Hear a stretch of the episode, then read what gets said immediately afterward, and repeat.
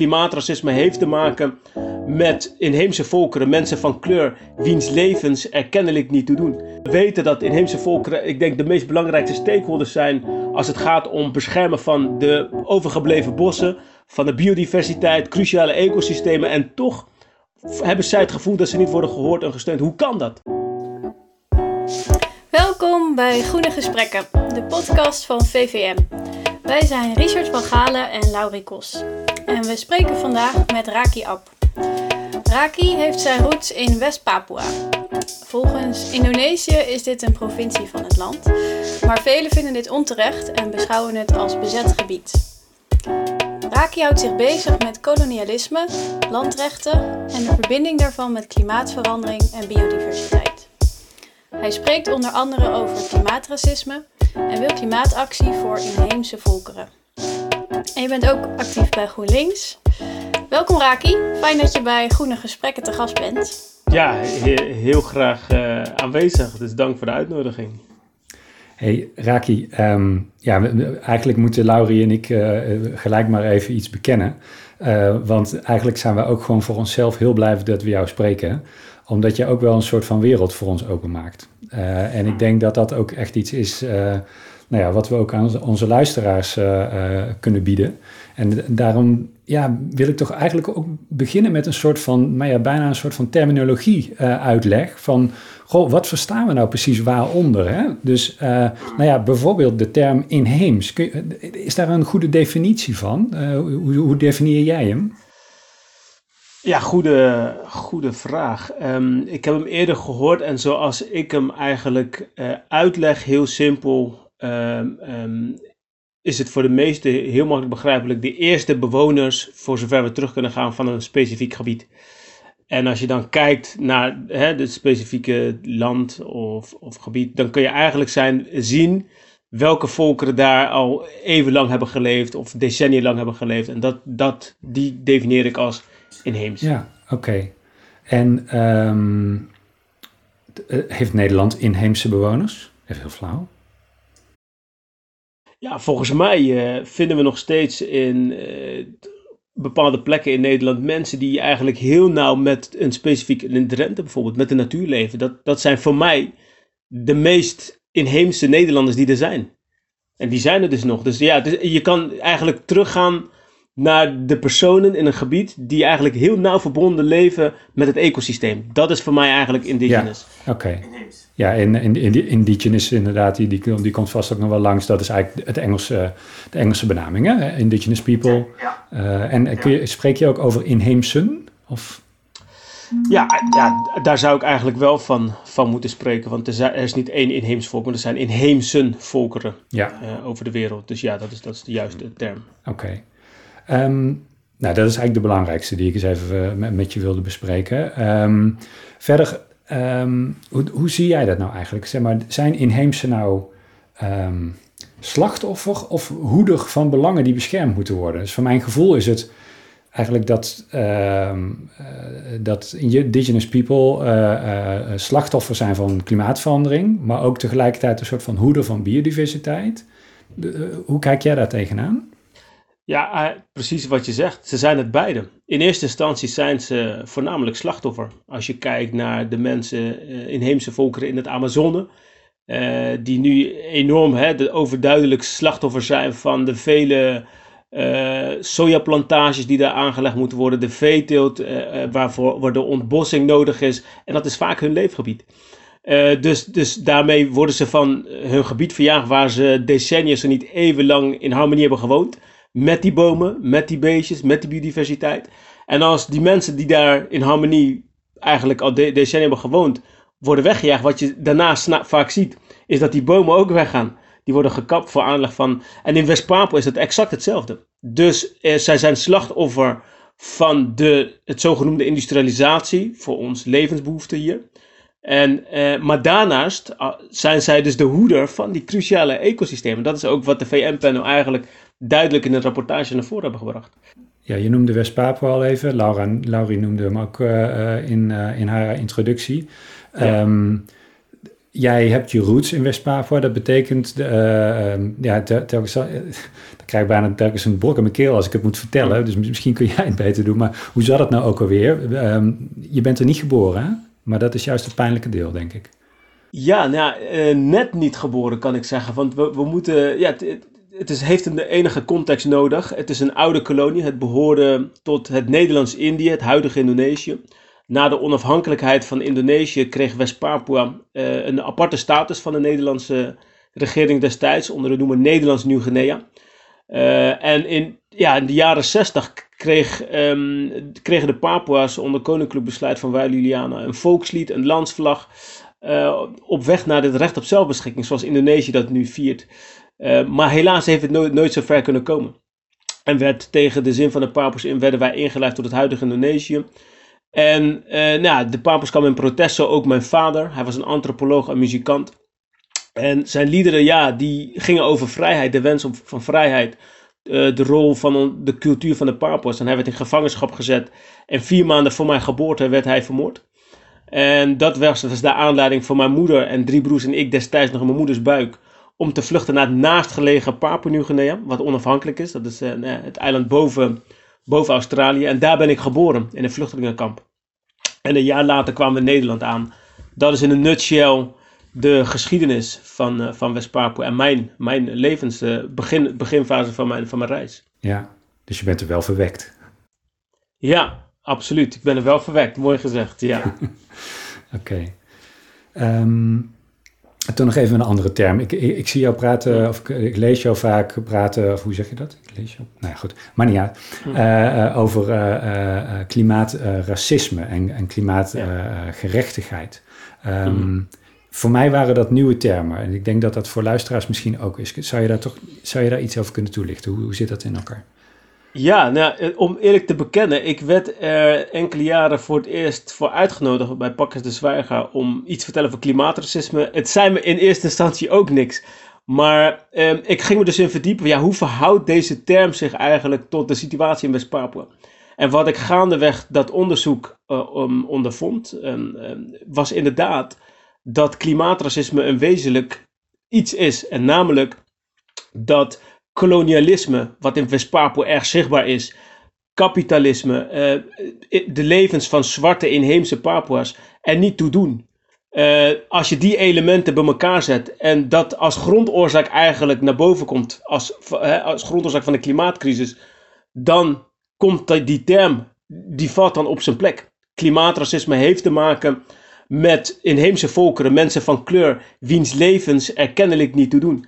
En als je de cijfers van de VN-wetenschappers ernaast zet, dat 5% van de wereldbevolking bestaat uit inheemse volkeren, zoals de Papua's. Um, maar dat hun levens er niet toe doen en hun, hun levenswijze ertoe heeft bijgedragen dat ruim 80% van de overgebleven wereldbiodiversiteit hun leefgebied is. Ja, dan kunnen we vaststellen dat als wij om hun levens hadden gegeven, klimaatracisme eigenlijk niet bestaat. En dat is de koppeling tussen klimaatracisme en de grondoorzaken. Dus uh, kolonialisme, kapitalisme en racisme. Ja, ja ik, ik laat hem even stilvallen. Want het, het, het, zijn nogal wat dingen die je zegt. En ik voel ook de, eigenlijk bijna de, de, de woede hè, die, je, die je daarin hebt. Ja, het is, het is emotie die je controleert. Uh, omdat, waarom zeg ik dat moet controleren? Omdat ik niet wil dat de luisteraars overweldigd worden. Want het is complex, dat snap ik. Um, uh, en het is een heel groot verhaal. De klimaatcrisis alleen al zien we hoeveel ja, emotie het opwekt in de samenleving. En als we daar ook nog eens kolonialisme, kapitalisme, racisme koppelen, dan zijn mensen de weg. Maar dit is toch echt waar klimaatcrisis is begonnen. Over de structuren vanuit hè, slavernij tot kolonialisme tot bedrijven die ons leefgebieden ontnemen, ons levens en culturen niet, of, uh, ja, niet accepteren. En dat is waar het eigenlijk over zou moeten gaan. Ja, dus je splitst eigenlijk de klimaatcrisis op in een koloniale crisis en een kapitalistische crisis. Ja, exact, exact. En uh, kijk, was er geen racisme, en dat is eigenlijk waar het woord klimaatracisme naar boven komt, dan was er ook geen kolonialisme. Dan was er ook geen kapitalisme. Dan waren we gelijkwaardig en hadden ze gegeven om onze levens, om onze cultuur en ons leefgebied. Maar omdat dat niet gebeurt, hebben we kapitalisme, hebben we bedrijven Zoals de grootste goudmijn in West-Papua, zoals BP, die ons leefgebied kapot maakt. onze cultuur niet accepteert. Met als gevolg ontbossing, CO2-uitstoot en de klimaatcrisis zoals die zich nu aan ons openbaart. Uh, dus dat is, ja, dan kom je heel snel bij de grondoorzaken tot het resultaat wat we nu zien. En door ons levenswijs, onze manier van consumeren. Ja. Hoe, um, het, eh, dit is een, volgens mij voor veel mensen een nieuwe blik. En, en hoe, hoe zorg je er nou eigenlijk voor dat je, nou ja, dat je dat overbrengt aan mensen? Dus het, uh, en en um, ook dat we, dat we niet over inheemse uh, bevolkingen gaan praten, maar, maar voor of, of met ze. Het, het, het, lijkt me, ik, ik krijg het dan niet rond in mijn hoofd, zeg maar.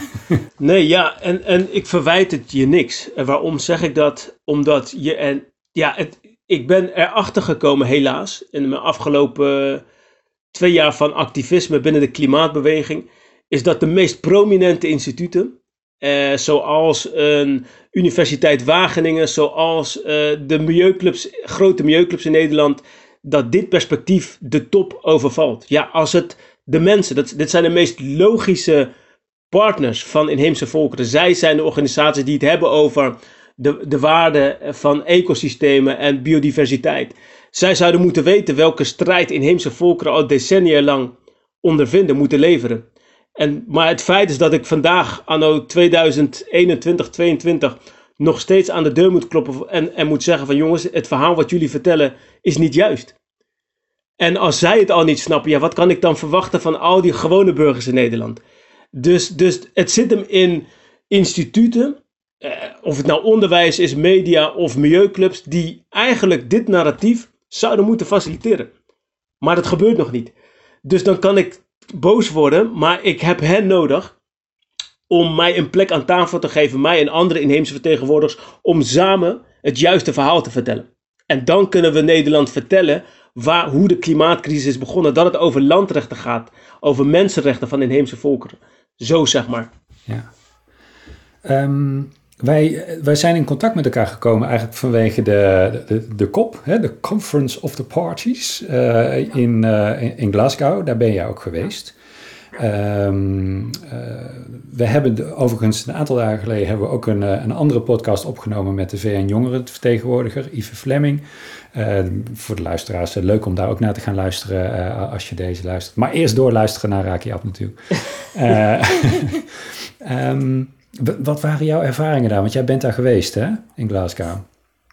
Ja, um, maar los uh, van Yves uh, ben ik niet in de officiële meeting spaces, zeg maar de groene en de blauwe zone geweest. Ik had daar simpelweg geen accreditatie voor. Uh, maar ik zat wel in de klimaattrein die vanuit Nederland vertrok richting ehm, Glasgow. En daar had ik ook de gelegenheid gekregen van de organisatoren om een workshop te geven in de trein. Aangaande de rol van inheemse volkeren in in de context van climate justice. Eh, dus dat was, en dan had ik gelegenheid om te netwerken. En ik was in Glasgow om met de grassroots te netwerken, te spreken, strategie te bedenken. En dat was ontzettend waardevol. Uh, de twee weken was het absoluut waard om daar te zijn, want ik was daar van begin tot einde en ik heb aan demos deelgenomen. Ik stond op, op het podium met Greta Thunberg. Um, dus dat was een enorme eer. Um, jouw als enige Nederlander. Begreep ik, heb ik ja. ergens gelezen. Een, een van jouw uh, toppers, zeg maar. Ja, nee, absoluut. Dat is een van mijn heldinnen. En als je dan met haar uh, maar ziet wat voor leiderschap zij toont door de inheemse volkeren een podium te geven. Wat, wat eigenlijk te weinig gebeurt in de groene en blauwe zone. Ja, dat, dat zijn twee werelden die naast elkaar leven. Eén de grassroots met activisten, maar ook organisaties die echt de urgentie onderstrepen en snappen. En daarvoor beleid willen maken. En daarbinnen dat, waar heel veel over gesproken wordt. En eigen belangen op de agenda gevoerd worden van de verschillende naties. Dus ja, dat, dat zijn uh, lastige, wat is het, dynamieken die je soms uh, beide tegenkomt. Ja. Um, jij vertelde ook, geloof ik, dat je, uh, zeg maar, dat je ook met, met mensen uit andere, uh, zeg maar, andere indigenous people hebt gesproken. Um, we, kun je daar iets over vertellen, zeg maar? Hoe, hoe was dat? dus in die zin van, wat, nou ja, zijn er verhalen die je echt enorm zijn bijgebleven, enorm zijn aangegrepen? Kun je daar eens een voorbeeld van noemen? Ja, eigenlijk um, teleurstellend werd mijn, werden mijn eigen indrukken en bevestigd door indigenous leaders in de Amazone die hun verhaal vertelden en ervaring deelden met mij en andere deelnemers. Over dat zij eigenlijk nauwelijks gehoord werden. Zij schreeuwden uh, hulp, hulp, hulp al vele jaren lang. Zij weten, zij horen iedereen en ook de groene, uh, wat is het, elite zeggen van ja, inheemse volkeren, dat zijn belangrijkste stakeholders. Maar ze worden niet gehoord. En ze worden ook niet gefaciliteerd. Dat waren de signalen die ik ontving. En ik, ik ondervond hetzelfde hier in Nederland. Nog steeds niet. Terwijl, ja, we weten dat inheemse volkeren, ik denk, de meest belangrijkste stakeholders zijn als het gaat om beschermen van de overgebleven bossen, van de biodiversiteit, cruciale ecosystemen. En toch hebben zij het gevoel dat ze niet worden gehoord en gesteund. Hoe kan dat? Hoe kan dat, vraag ik me af. En, en waar gaat het dan fout? En waar moeten we aan de knoppen draaien? Want dit gaat om macht. Uh, de mensen die het minst hebben bijgedragen, worden het hardst gedragen. Maar ook de mensen die een belangrijke rol kunnen spelen, nog steeds spelen, al even spelen, die krijgen nog niet dezelfde zeggenschap aan de tafels waar besluit worden genomen. Um, uh, om maar één voorbeeld te noemen. Nou, er werd gecheerd uh, toen er een besluit werd genomen eind het stoppen met bossen, ontbossen um, in 2030. Fantastisch. Hè, maar hoe gaan we dat doen? als we de inheemse volkeren geen permanente rol geven om dat te uiten. Het gaat meestal om hun leefgebied. Amazone, West-Papua, globale zuiden. En als het ook niet bindend is, bindend is ja, geen target zijn, ja, dan is het een a, lot of greenwashing, maar niks concreets waar we naartoe kunnen werken.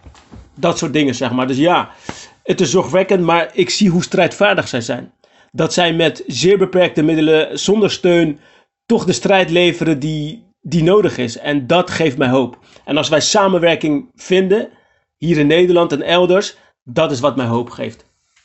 Het, het lijkt mij ook gewoon heel pijnlijk om, uh, zeg maar, als je in Brazilië woont en uh, je, je, woont, uh, je bent daar indigenous bewoner, je woont daar in het oerwoud, zeg maar. En ja. er wordt heel erg blij geklapt als ze zeggen, 2030 stoppen we ermee. En ik denk van, nou, goh, hoeveel voetbalvelden zijn er ook alweer uh, per seconde die er naar de kloten gaan daar. Sorry voor mijn uh, wat grove woorden, maar um, dan is dat helemaal niet om blij van te worden eigenlijk. Hè? Want dat betekent nee, gewoon negen jaar of acht jaar nog uh, flinke zootje.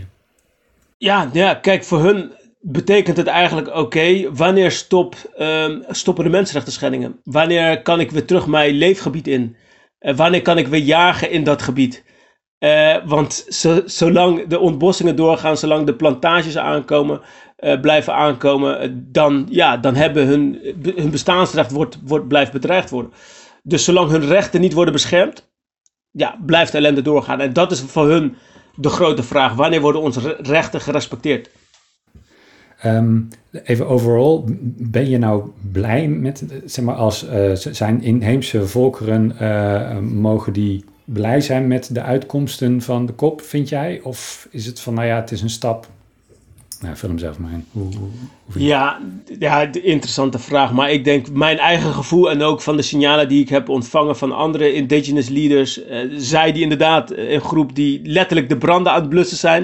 Die heb ik ontmoet, een documentaire hebben gemaakt. Ja, die, zijn wanhopig. En die worden niet optimistisch van de besluiten. Uh, die, waarmee de wereld zeg maar ging cheeren toen einde ontbossing 2030. Het is voor hen moet het heel concreet zijn. Uh, heb ik mijn, hè, heb ik morgen, kan ik morgen mijn leefgebied in zonder bedreigd te worden door een bedrijf of beveiligers die worden gesteund door de, door de overheid? Uh, dat soort zaken speelt bij hun hun hoofd. En, en, kunnen zij ter verantwoording worden geroepen? Kunnen zij terugvallen op het rechtssysteem? En daar wordt geen antwoord op gegeven. Dus blijven de zorgen nog even groot. Want heb je um, ook met mensen uit Nigeria bijvoorbeeld gesproken, die met de, de gevolgen van de, de Shell-boringen uh, spreken?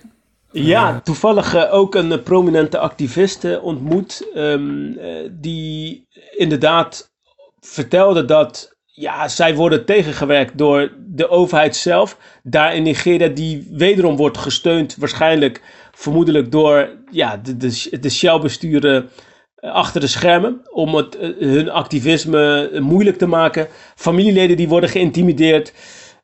Dus ook daar zie je dat het waarborgen van, van mensenrechten problematisch is, zacht gezegd. En dat zij toch zorgen maken of dat zij de volgende dag nog kunnen leven als zij hun activisme doorzet. En, maar hebben zij ook iets aan uit uitkomsten van een COP 26? Maar is dat sowieso een COP? Hebben zij daar enig vertrouwen in? Of... Nee, heel weinig eerlijk gezegd. Dat is, dat is wat ik, ehm, eh, als ik de verhalen hoor van, van de deelnemers die ik heb ontmoet. Ehm, nee, kunnen zij, zij kunnen daar niks mee. Omdat het, het is van dag tot dag um, kijken hoe, of een activisme uh, de, de ruimte en de kans krijgt. En als die democratische, wat is de rechtsstaat, eigenlijk niet voor hun van toepassing is. Ja, dan maakt ze zorgen. En je ziet in alle uitkomsten dat dat soort dingen, het waarborgen van inheemse rechten het waarborgen van mensenrechten juist niet worden benoemd. En dat is het problematische. Um, ik wil even de stap maken eigenlijk naar, naar het. Uh, dus dit was meer over uh, klimaat en bier, uh, hoe heet het, de kop. Um, maar we hebben ook nog wel wat het, over biodiversiteit. Hè? Dus het, en klimaat is. Nou ja, dus het, hangt natuurlijk met elkaar samen. en um, binnen de VVM hebben wij een sectie en die gaat over biodiversiteit. En uh, de voorzitter van de sectie uh, biodiversiteit, die, die heeft een vraag voor jou. en daar gaan we nu even naar luisteren. Beste Raki, ik ben Kees van Ooyen en binnen de VVM ben ik voorzitter van de sectie biodiversiteit. Als het gaat over de actie voor inheemse volkeren, dan denk ik ook aan initiatieven om de wereld eerlijker in te richten, zoals de Sustainable Development Goals van de Verenigde Naties. Of aan het model van de Donut Economics, van Kate Rayworth, waarmee bijvoorbeeld de stad Amsterdam werkt in een Donut Economics Action Lab. Mijn vraag aan jou: welke kansen bieden die benaderingen om de wereld voor inheemse volkeren eerlijker te maken en tegelijk de biodiversiteit te beschermen? Dank je. Um, ja, allereerst uh, Kees, dank uh, voor, uh, voor de vraag. Um, ik denk dat het uh, goed is dat die stappen worden gezet. Dus die alternatieve donut uh, economy, zoals in Amsterdam volgens mij nu wordt uh, uitgeprobeerd. Um, daarbij wil ik wel de kanttekening zetten dat we het, de internationale context ernaast moeten begrijpen. Dus hoe duurzaam zijn de grondstoffen die we hier gebruiken voor de donut economy? Komt het wederom uit bezette gebieden zoals West-Papua, waar de mensenrechten schendingen gewoon doorgaan. Of de kobaltmijnen, waar kinderen nog steeds uh, kinderarbeid moeten verrichten. Uh, en in hoeverre uh, kunnen we het ons veroorloven om een nieuw systeem, wat heel veel energie gaat kosten, naast een systeem wat nu draait, wat eigenlijk al te veel vraagt. Dus dat is, dat is de context die ik ernaast wil zetten. Dus ik omarm het ontzettend, dit soort alternatieven. Hoe sneller duurzaam, ja. Maar ontstaat er niet een groene kapitalisme? Wat een, een enorm druk oplevert, wederom op die grondstoffen, waar nu al heel veel mensenrechten schendingen plaatsvinden, uh, maar waar ook uh, nauwelijks een monitoring voor is of de ecosysteem daaromheen werkelijk uh, baat bij heeft. Dus um, ik, ik, ik, ik ik omarm het. Tegelijkertijd spreek ik mijn zorgen uit of wij inderdaad adequaat de mensenrechten wederom waarborgen van de mensen die in een specifiek leefgebied woont, wonen waar de grondstoffen nodig zijn voor de uh, donut economy, waar dan ook ter wereld. Uh, waar, het om gaat, de essentie van mijn verhaal is, um, het gaat om onze consumptiegedrag. Dat is waardoor we in deze situatie zijn terechtgekomen. Lees de industrialisatie, die heeft, wat is de 50% van het afgelopen uh, eh, 100 jaar de CO2-uitstoot opgeleverd. En als we daarnaast weer een nieuw systeem opbouwen zonder ergens een reductie te doen, ja, dan gaan wij volgens mij nog harder de, de crisis in. Dus we moeten ergens afremmen, willen wij een nieuw systeem opbouwen. Dus ja, dat omarm ik. Maar we mogen nooit de grondoorzaken voorkomen, welk gaat over ons consumptiegedrag, wat heeft geresulteerd in kolonialisme, kapitalisme en uitbuiting van andere volken. Dat context wil ik hier aan koppelen. Ja, ik denk heel waardevol. Een hele kritische blik ook op elke nieuwe vorm van een donut of wat hier uh, nog voor andere lekkere snack komt die een nieuwe methode uh, geeft om naar uh, de wereld te kijken. Yes. Um, ik wil inderdaad even wat dieper ingaan uh, op biodiversiteit. Er was een, uh, rapport van de Verenigde Naties die aangaf dat um, ongeveer uh, dat inheemse volkeren voor 80% van het behoud van biodiversiteit op de wereld zorgen. Dat vond ik, uh, dat was voor mij een flinke eye-opener. Kan jij daar ook meer over vertellen? Ja, absoluut. Ik had dat cijfer ook pas enkele jaren uh, tot mij gekregen na het lezen van ja, enkele passages uit het rapport van de UN-IPCC. Um, ehm, en het openbaarde eigenlijk een heel nieuw potentieel verhaal, cruciaal verhaal voor mij. Wat ik gebruik binnen het narratief in, inheemse perspectief op klimaatverandering. Want dat is eigenlijk wat dit rapport onderstreept. Die 80% van de overgebleven wereldbiodiversiteit zijn eigenlijk de leefgebieden van inheemse volken. En, en, en het raakt eigenlijk eerdere delen van mijn, van mijn antwoorden, van mijn verhaal. Is dat um, de biodiversiteitscrisis, wat eigenlijk synchroon naast de klimaatcrisis helaas loopt, gaat over de frontliniegebieden. Daar waar de extractie van grondstoffen plaatsvindt. Of de ontbossing van palmolie en soja in het Amazone, maar ook in West-Papua. En als ik hem heel persoonlijk mag maken, naar mijn eigen verhaal. Uh, heb ik die koppeling gemaakt hoe belangrijk dit narratief is. De rol van inheemse volkeren bij het waarborgen van de 80% overgebleven werelddiversiteit. Waar gaat het eigenlijk over? Wat gebeurt daar in die, op die frontliniegebieden, zoals West-Papua? Een oude Nederlandse kolonie notabene. Wat door Nature.com wordt omschreven als de westelijk gedeelte van het grootste tropische eiland ter wereld. Huisvest de tweede slash derde grootste regenwoud ter wereld. En is een van de meest uh, biodiverse gebieden qua land en marine. Dit is een gebied waar, waar elk groene instituut zou moeten weten wat er gebeurt. Maar de realiteit anno 2021 blijkt naar mijn activisme dat mijn verhaal groene instituten overdondert. De top. Dan gaat het ergens fout. Hoe kunnen wij de biodiversiteitscrisis aanpakken als wij niet eens weten wat er op die frontliniegebieden gebeuren? En als we het wel weten, waarom zijn we er stil over? En is het, dan is het niet raar dat mensen overdonderd worden door mijn verhaal. Nee, waar is het misgegaan? Want dit zijn de, dit zijn de instituten die beleid maken omtrent biodiversiteitsbehoud, strategieën, campagnes omtrent biodiversiteitsbehoud maar niet we schrikken als ik mijn verhaal vertel. Hoe kan dat? Dus, dus wat, waar het over gaat is hoe kan het zijn dat de mensen die even lang onderdeel zijn, nu blijkt hun levenswijze heeft bijgedragen aan het behoud van deze 80% van de wereld, niet aan tafel zitten op het moment dat we die beleid maken. Op het moment dat je campagnes uitrollen. Op het moment dat we uh, strategieën bedenken. Hoe kan dat? Het is alsof je een, een, een brandweerplan maakt zonder brandweerlieden dat gebeurt hier ook binnen, de, binnen elk groene instituut. Dus dat is de kritiekpunt, maar ook de reflectie die ik van ze vraag. Maar we hebben elkaar nodig. Dus wij zijn constructief, maar we moeten wel naar elkaar gaan luisteren en elkaar de ruimte geven om deze perspectieven met elkaar te bespreken. Ja, en dan popt toch die vraag op van nou, hoe, hoe kom je nou tot meer erkenning voor inheemse volkeren? Um, voor meer rechtvaardigheid daarin. En jij, jij geeft al zelf eigenlijk aan van um, nou ja, zo'n die feiten van 80%, dat, dat geeft ook eigenlijk een ander verhaal. Is dat een middel die je daarin voor inzet? Absoluut. Um, want wat ik zeg is, we hebben de verkeerde verhalen verteld. Uh, met de beste intenties hebben we de verkeerde verhalen verteld, hebben we de, het verkeerde beleid uitgerold en denken we nog steeds op een verkeerde manier, is mijn, is mijn positie. Uh, en waarom zeg ik dat? Uh, omdat mijn slogan is inderdaad systeemverandering, system change by story change. Dus een ander verhaal zorgt ervoor dat we een ander systeem kunnen bouwen. En wat is, het, wat is het verhaal wat we moeten vertellen? Ik denk het juiste verhaal. Als we weten en onderkennen dat we de wetenschappers leidend zijn, zeker als groene instituten, dan moeten we ook erkennen dat inheemse volkeren een grote bijdrage kunnen leveren en ook willen leveren. Maar als wij niet naar ze luisteren, dan weten we, kunnen we niet met de juiste oplossingen komen. En als zij roepen, bescherm onze landrecht, onze manier van leven, dan zouden we daar, uh, dan moeten we dat in ons verhaal verweven.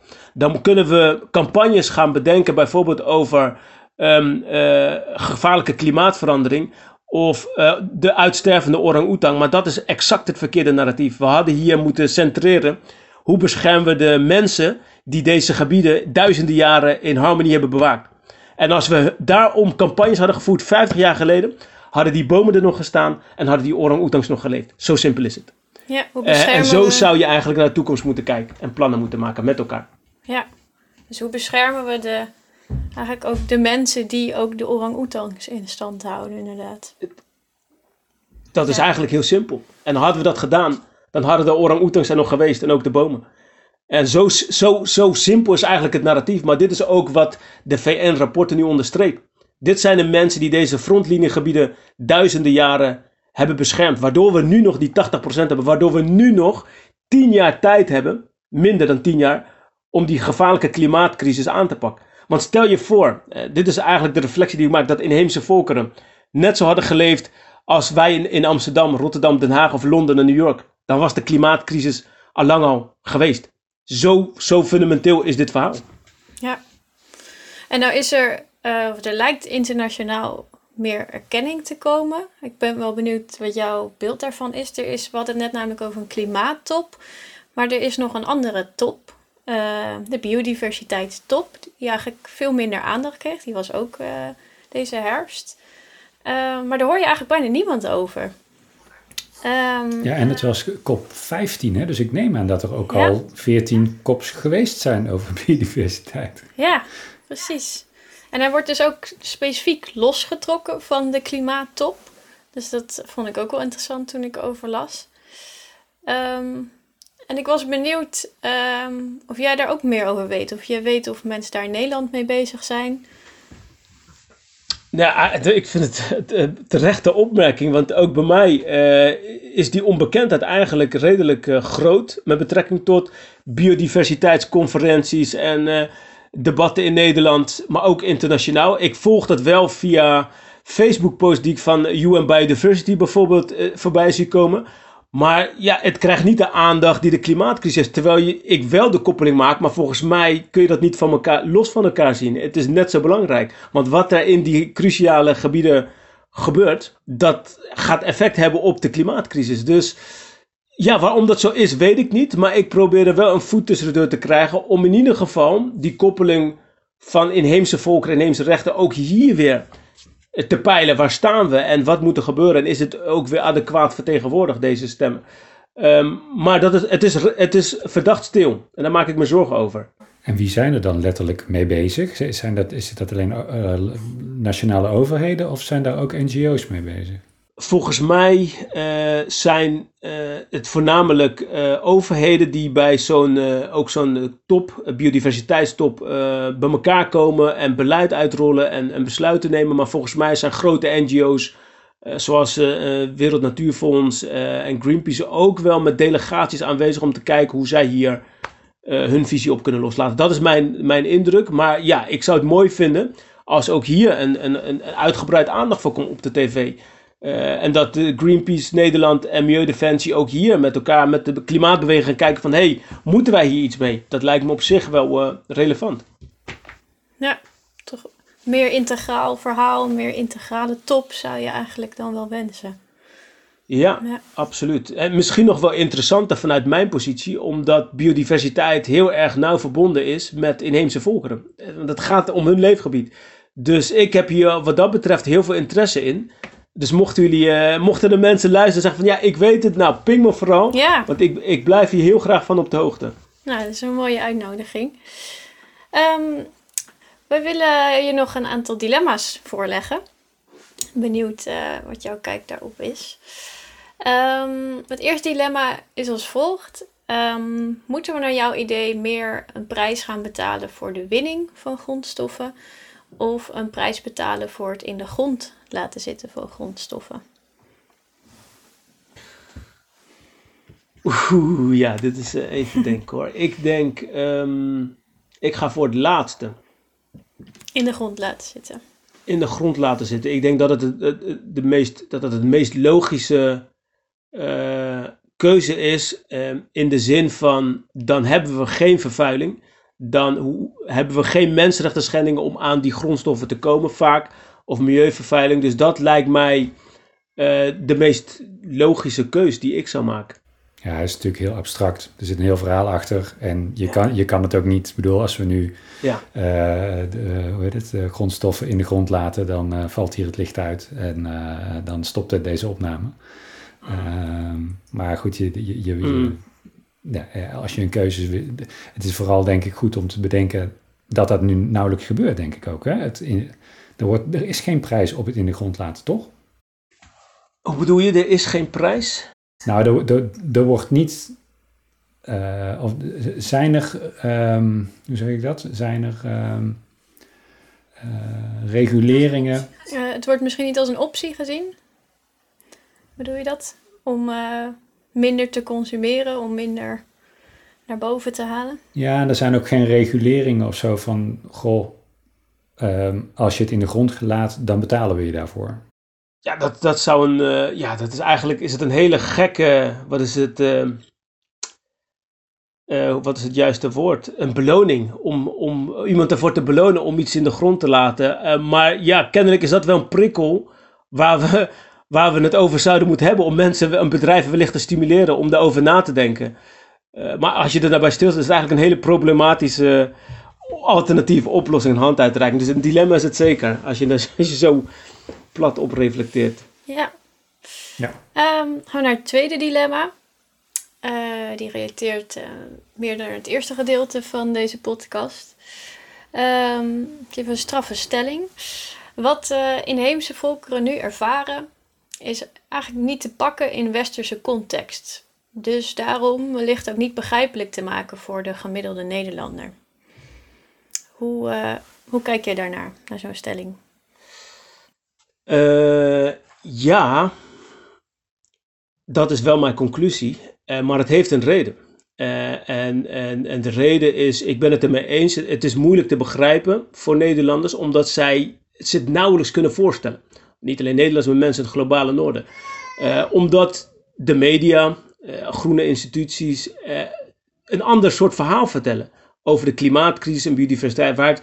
Als, zij, als, als ze bijvoorbeeld verhalen vertelden over uh, stel je voor hoe een oliepijpleiding door jouw huis en dorp gaat. En als jij dat niet leuk vindt, ja, dan, moet, dan jagen we je weg. En als je je verzet, dan gaan we je vermoorden. Dit is het verhaal wat mijn volk overkomt in West-Papua. En als je zo'n verhaal vertelt, ja, dan kunnen de Nederlanders en de mensen in, in Londen of Amerika er zich enigszins iets bij voorstellen. En dan snappen ze dat het ongemakkelijk is. Maar dit is het ongemakkelijke verhaal. Dit, wat voor hun ongemakkelijk is, is voor ons helaas al decennia lang realiteit. En, en wat ik dus hoop is, ja, het is heel moeilijk. Maar wanneer willen we dan de waarheid vertellen over wat er gebeurt in het globale zuiden? In leefgebieden van de inheemse volkeren. En ik zie de kracht hiervan in. Het moet ongemakkelijk zijn. En zodat zij kunnen verplaatsen in de belevingswereld van de Papua's en de andere inheemse volkeren. Ja. Ja. Ik, eh, ik hoop dat ik daar antwoord op heb gegeven, Laurie.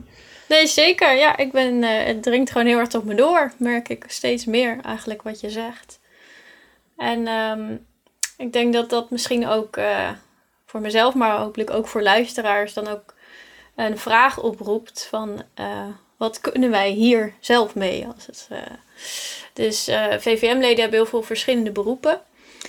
Um, hoe zou jij zeggen, hoe kunnen wij dat dagelijks perspectief van inheemse volkeren meenemen in ons werk? Heb je daar uh, adviezen over, over hoe wij een positieve bijdrage kunnen wij leveren aan een betere wereld voor inheemse volkeren? Oh, die vind ik zo'n mooie vraag, Laurie, dankjewel. Uh, ja, want ik geloof oprecht in de kracht van de individu. Um, als ik op mezelf uh, mag reflecteren als een politiek vluchteling, oud-militair, um, jongen in, met een bescheiden diploma, een MBO-diploma, MBO heb ik werkelijk elke dag verandering kunnen realiseren door simpelweg dit verhaal te vertellen.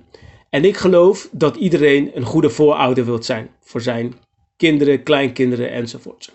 En als we stilstaan bij wat we met elkaar bewust of onbewust doen, laten gebeuren, namelijk eh, zien wat er gebeurt in West-Papua, in Oude Nederlandse kolonie of in het Amazone, dan moet dat iets met ons doen.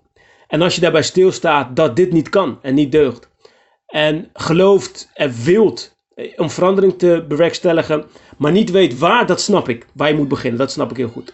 En daarvoor is het handig om een podcast als deze te beluisteren door eh, in gesprek te gaan met mensen die al enkele maanden of jaren uh, op hun of haar eigen manier verandering proberen te realiseren. En wat ik doe, is simpelweg verhalen vertellen.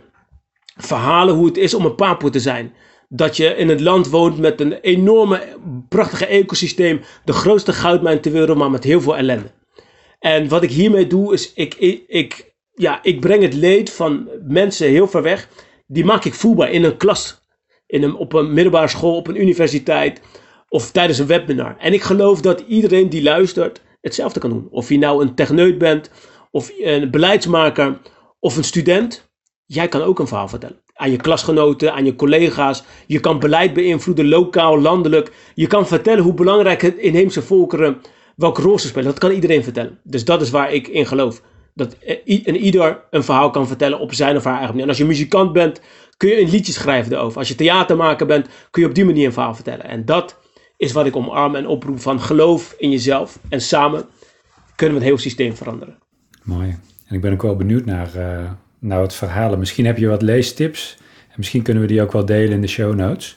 Uh, dus uh, die hoeven we nu niet te behandelen. Maar het is misschien wel leuk om, die, om een aantal tips van nou ja, verhalen van anderen, zeg maar, ook te, als tip te geven. Dus, Absoluut. Graag. Oh, dan uh, moeten we helaas eigenlijk, zou ik zeggen, afronden. Um, heel erg bedankt, Raki, voor uh, het hier zijn. En uh, het verhaal wat je vertelt en wat wij hopelijk allemaal gaan doorvertellen. ook bedankt aan jou, luisteraar. Mocht je vragen hebben, stel ze dan gerust.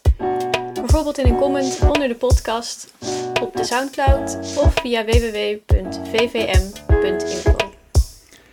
Deze podcast is er één in de reeks groene gesprekken van de VVM, de Vereniging van Milieuprofessionals. Wil je meer weten over de kop in Glasgow? Luister dan ook zeker naar onze vorige podcast met Yves Fleming, die als VN-jongerenvertegenwoordiger erbij was. Er ook bij was, zou ik maar zeggen. Um, ben je geïnspireerd door Raki en wil je meer van zijn verhaal horen? Schrijf dan alvast de Nationale Milieudag in je agenda op 14 en 15 juni 2022, want daar zal Raki ook te gast zijn. Hartelijk bedankt, ook namens mij Raki, en tot de volgende groene gesprekken.